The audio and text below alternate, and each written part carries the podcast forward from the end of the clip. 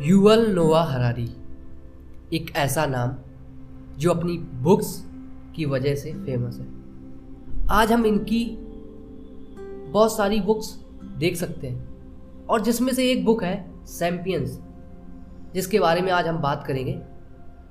इस बुक में बताया गया है कि हम लोग किस तरीके से जो सबसे कमज़ोर प्राणी था, वो सबसे पावरफुल कैसे बना और ऐसा क्या हुआ कि हम लोग सबसे आगे निकल गए। तो दोस्तों, मैं हूँ अंकित और मैं आपके लिए आज लेके आया हूँ ये पॉडकास्ट जिसमें हम बात करेंगे द सैम्पियंस बुक के बारे में। एक्चुअली में ये बुक थोड़ी बड़ी है और बहुत कुछ है इसमें सुनने लायक।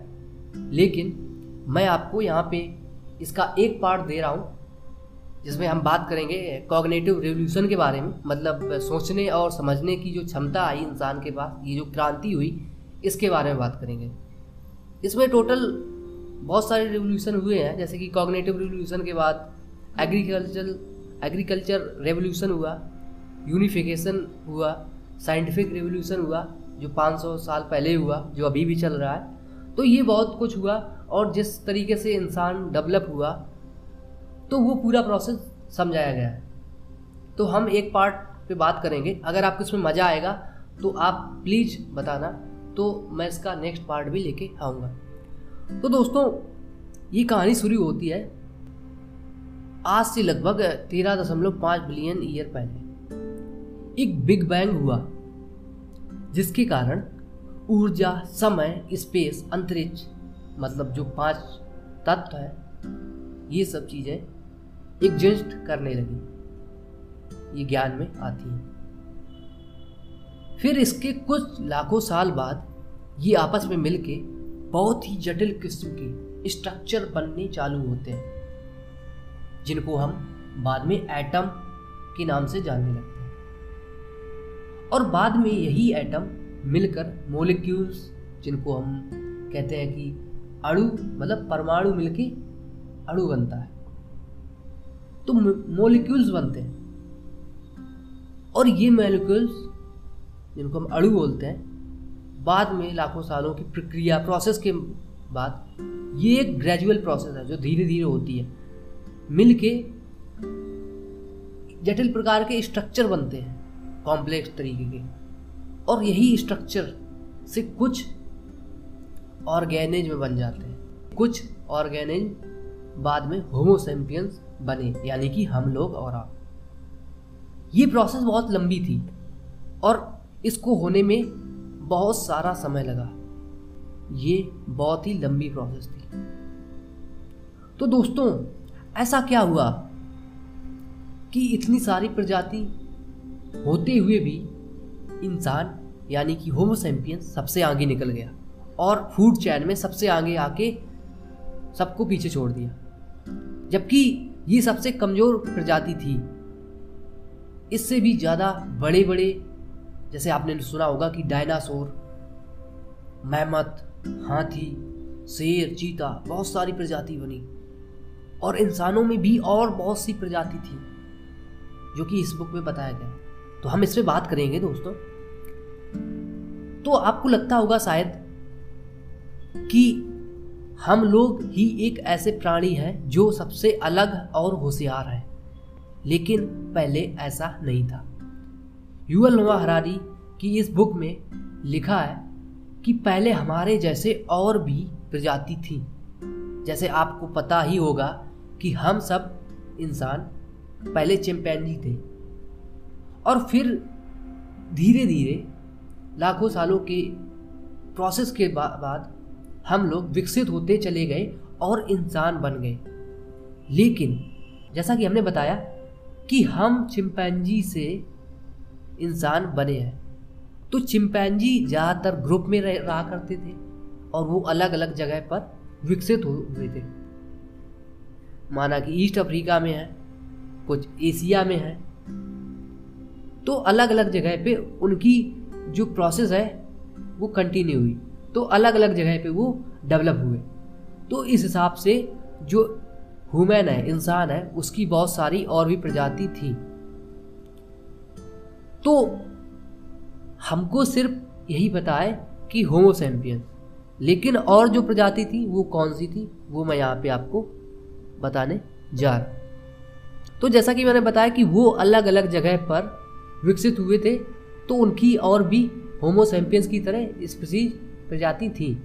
जैसे कि एशिया से, एशिया में कुछ प्रजाति थी जैसे कि मैं यहाँ पे बताऊँ कि होमो रुडोल्फ, ये ईस्ट अफ्रीका में था।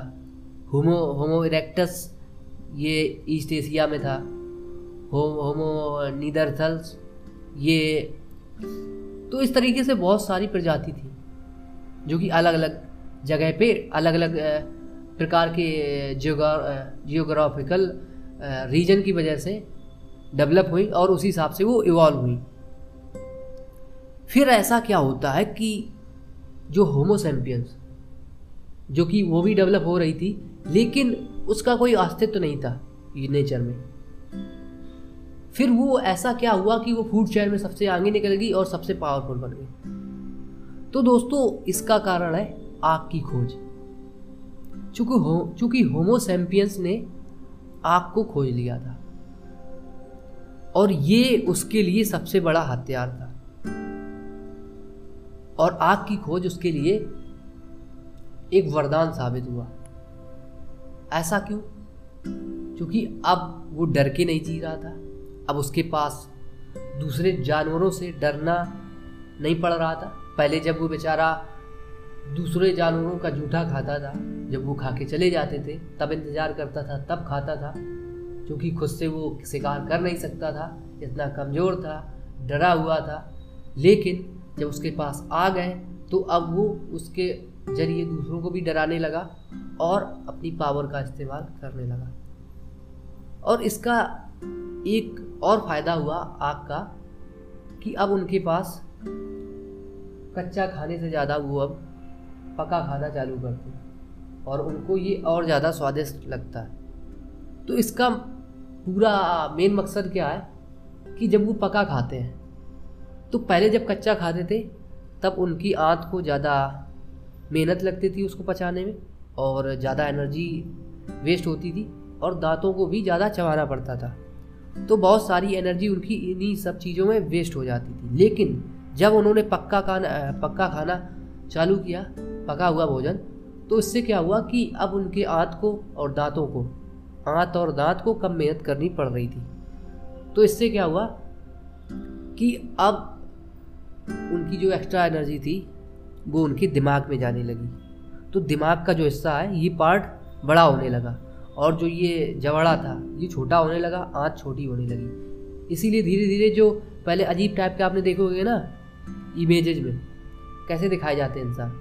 उनका ये दांतों वाला हिस्सा जबड़ा, बड़ा होता है। लेकिन धीरे धीरे ये वाला हिस्सा छोटा होने लगा और ऊपर वाला, खोपड़ी वाला हिस्सा बड़ा होने लगा। तो इससे धीरे धीरे आपने देखा कि वो और भी ठीक दिखने लगे मतलब दिखने में भी अच्छी लगे, अच्छे लगने लगे। तो इससे जब दिमाग बढ़ा तो उनके अंदर तर्क करने की क्षमता, सोचने, समझने की क्षमता आने लगी धीरे धीरे और उन्होंने इशारे वाली भाषा भी इन्वेंट कर ली। तो ये बहुत सारे रेवोल्यूशन हुए उस कॉग्निटिव रेवोल्यूशन के अंदर भी। बहुत सी नई चीज़ें सीखी। और जब ये सब हो रहा था तभी होमोसैम्पियंस अब भटकना चालू करता है फ़ूड के लिए। ऐसा क्यों? क्योंकि अब उसको उतना डर नहीं है उसके पास आग एक हथियार है तो अब वो भटक कर अलग अलग जगह पे जाने लगता है। और इससे वो अलग अलग प्रकार की दूसरी प्रजातियों से भी आई I मीन mean, मिलता है। और बहुत सी प्रजातियों को मारता भी है। जैसे बहुत सारे मैमत होते थे पहले। लेकिन इंसानों के जाने के बाद होमोसेम्पियंस के बहुत सारी जगह विलुप्त हो गए। क्योंकि उनको ग्रो होने में टाइम लगता है। और अगर इंसान एक महीने में भी एक मारता था तो बहुत जल्द है, वो लोग विलुप्त हो सकते थे। तो ऐसा ही हुआ। और इंसान जो है, वो धीरे धीरे और इवॉल्व हो रहा था। उसको और ज़्यादा समझने की क्षमता आ रही थी, तर्क करने की क्षमता आ रही थी। तो वो दूसरे जानवर से ज़्यादा बेटर होता चला गया। और इसका रीज़न क्या हुआ? कि वो धीरे धीरे डोमिनेट करने लगा। और फ़ूड का फ़ूड चेन का बादशाह बन गया। ऐसा क्यों? क्योंकि आपने भी समझते होगा कि आप एक इंसान को जो ताकतवर है, उसको आप दिमाग से हरा सकते हो। है ना? ये आज भी कहा जाता है। तो बहुत से जानवर और बहुत सी प्रजाति बहुत ही पावरफुल थी, लेकिन फिर भी होमोसेम्पियंस ने उनको हरा दिया। तो इसमें बताया जाता है, और साइंटिस्ट की दो थ्योरी हैं, कि जो दूसरी प्रजाति थी इंसानों की, जिसमें होमो इरेक्टस हुए नीदरथल्स हुए तो इनसे जाके ये लोग मिले। तो उसमें क्या हुआ कि दो थ्योरी हैं। या तो इन लोगों ने इंटरब्रीडिंग की, और या फिर उन लोगों को मार दिया। इंटरब्रीडिंग मतलब रिलेशन बनाए, और फिर आगे फ्यूचर में जाके एक ये होमोसेम्पियंस ही डेवलप होता चला गया। तो इसी तरीके से हुआ। लेकिन लोगों का कहना है, अब यहाँ पे लोगों का मतलब साइंटिस्ट का, जो थ्योरी है वो ये है कि रिप्लेसमेंट थ्योरी ज़्यादा बेटर है, वो हुआ होगा। मतलब कि उन्होंने दूसरी प्रजातियों को मार दिया तो सिर्फ़ होमोसेम्पियंस ही बचा। और यही होमोसेम्पियंस धीरे धीरे और ग्रो होता चला गया और फिर ये पहुँचता है एग्रीकल्चर में। अब चूँकि इनके पास बहुत सारी चीज़ें होती है इमेजिनेशन की पावर होती है, जो इमेजिनेशन की पावर मतलब जैसे कि आपने देखा होगा कि आप दूसरे जानवर को देखते हो तो वो अपने साथी को सिग्नेचर दे सकते हैं। मतलब एक सिग्नल दे सकते हैं कि खतरा कहाँ पे है। लेकिन उसको एक्सप्लेन नहीं कर सकते एक इमेजिन इमेजिन करके। जैसे कि इंसान इमेजिन कर सकता है कि वहाँ पे मत जाना, वहाँ पे बड़ा सा भालू था और उसके बड़े बड़े दांत थे। ठीक तो सामने वाले को हमने बता दिया। लेकिन जो दूसरी प्रजाति है, बंदर है या दूसरे हैं तो वो ऐसा नहीं कर सकते। वो वो सिर्फ़ सिग्नल बता सकते कि वहाँ पे खतरा है। इससे ज़्यादा वो कुछ नहीं बता सकते। है ना? तो ये इंसान के पास बहुत सारे एडवांटेज थे और जिसका लिवरेज करके वो धीरे धीरे डोमिनेट करने लगता है और पूरी पृथ्वी पे अपनी हुकूमत चलाने लगता है। तो ये है सबसे पहला रेवोल्यूशन जो है कॉग्नेटिव इसके बाद आता है एग्रीकल्चर मतलब जिसमें उसको धीरे धीरे फ़ूड की तरफ़ जो है ये एग्रीकल्चर वाला खेती करना, इस पर चला जाता है। और यहाँ पे ही ऐसा होता है जहाँ से जनसंख्या बढ़ना चालू होती है, क्योंकि वो अब एक साथ रहने चालू हो जाते हैं ग्रुप वाइज और एक जगह वहीं पे खेती करने के लिए उनको मतलब जगह चाहिए प्लस वहाँ पे ठहरेंगे तभी तो कर पाएँगे, क्योंकि खेती करना मतलब पानी चाहिए उसमें समय लगता है। तो तभी जनसंख्या बढ़ना चालू हो गया, क्योंकि एक साथ रहना चालू हो गए। और पहले जब भटकते रहते थे तो बच्चों को पालना थोड़ा कठिन था तो इसलिए जनसंख्या नहीं बढ़ रही थी।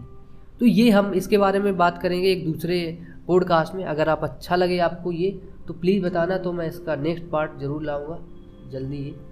तो ये कुछ हुआ। तो इसका जो समरी है, जो शॉर्ट में मैं इसको अगर समझाऊँ तो ये कह सकता हूँ कि सबसे पहले, बहुत सालों पहले तेरह सौ तेरह बिलियन जो भी ईयर पहले क्या हुआ? ये सबसे पहले बिग बैंग थ्योरी हुई। और फिर उसके बाद जीवाश्म बने मतलब जीवाश्म फिर धीरे धीरे ग्रो होके चिंपैनजी से आके डेवलप होके ह्यूमन बना, इंसान बना। और इंसान की बहुत सारी प्रजाति थी। कुछ हो सैम्पियंस ने ही मार दी।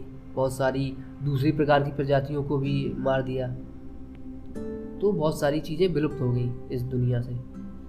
और धीरे धीरे इन्होंने आग की खोज कर ली, फिर आग की खोज के बाद इनके पास बहुत सारा पका खाने को मिलने लगा तो धीरे धीरे लाखों सालों की प्रोसेस में ये दिमाग को ज़्यादा डेवलप कर लेते हैं और उसी दिमाग के डेवलप होने से ये और नई नई चीज़ें करने लगते हैं। क्रिएटिविटी आती है इमेजिनेशन की पावर आती है, तर्क करने की क्षमता आती है तो फिर धीरे धीरे ये एग्रीकल्चर में जाने लगते हैं। फिर एग्रीकल्चर के बाद यूनिफिकेशन मतलब ग्रुप में रहना, फिर फिर पूरी ये कहते हैं कि जब ग्रुप में रहेंगे तो फिर प्रॉपर्टी के लिए लड़ाई होनी चालू हुई, ये सब तो एक्सचेंज वाला सिस्टम आया, उसको एक साथ जो रह रहे हैं बहुत सारे लोग, उनको एक समझ के दायरे में रहने के लिए राजाओं का, सेना का, ये सब, और सेना के लिए फंडिंग है ना? क्योंकि सेना के, सेना को खवाने के लिए, खाने के लिए भी चाहिए। तो ये सब हुआ। फिर उसके बाद ये साइंटिफिक रिवोल्यूशन होता है, जिसमें खोजें होना चालू होती हैं। और फिर ये धीरे धीरे जो हम आज इस समय हैं, इस पोजीशन पे आने में एक मतलब बहुत ही लंबी प्रोसेस है। तो इसको समझाने के लिए बहुत समय चाहिए। तो मुझे नहीं लगता कि मैं इस पॉडकास्ट में इसको डीपली समझा सकता हूँ। तो दोस्तों, अगर इसमें आपको मज़ा आया अच्छा लगा तो प्लीज़ हमें बताएँ। हम इसका नेक्स्ट पार्ट ज़रूर लाएँगे। और मुझे अच्छा लगा इसका ये समरी बनाने में। क्योंकि ये बुक बहुत ही मज़ेदार है और इसको मैंने पढ़ा है तो मुझे अच्छा लगा और मैं चाहता हूँ कि जो मुझे मुझे इसमें सीखने को मिला, वो मैं आपको अपनी भाषा में समझाऊँ। क्योंकि हो सकता है कि आपने बहुत सारी ऑडियो बुक सुनी होगी और चीज़ें कॉम्प्लिक कॉम्प्लिकेटेड हो जाती हैं कभी कभी तो मैं चाहता हूँ कि मैं इसको और सिंपल तरीके से समझाने की कोशिश करूँ, ज़्यादा से ज़्यादा आपको समझ में आए। और इसी तरीके की और भी बुक्स जानने के लिए, उसके बारे में पढ़ने के लिए, सुनने के लिए आप इस पॉडकास्ट को फॉलो कर सकते हैं सब्सक्राइब कर सकते हैं। और अगर आप इसको एप्पल पॉडकास्ट में सुन रहे हैं तो प्लीज़ एक अच्छी सी रेटिंग दे दें, ताकि मेरा भी मोरल और ऊपर जाए और मुझे और मतलब हिम्मत मिले कि मैं और मेहनत करके और अच्छी तरीके से पॉडकास्ट रिकॉर्ड करूँ और ज़्यादा रिसर्च करूँ। ठीक है दोस्तों तो मिलते हैं किसी नए पॉडकास्ट में। लाइक कर देना शेयर कर देना। हम मिलेंगे एक नए मज़ेदार पॉडकास्ट के साथ। Thank you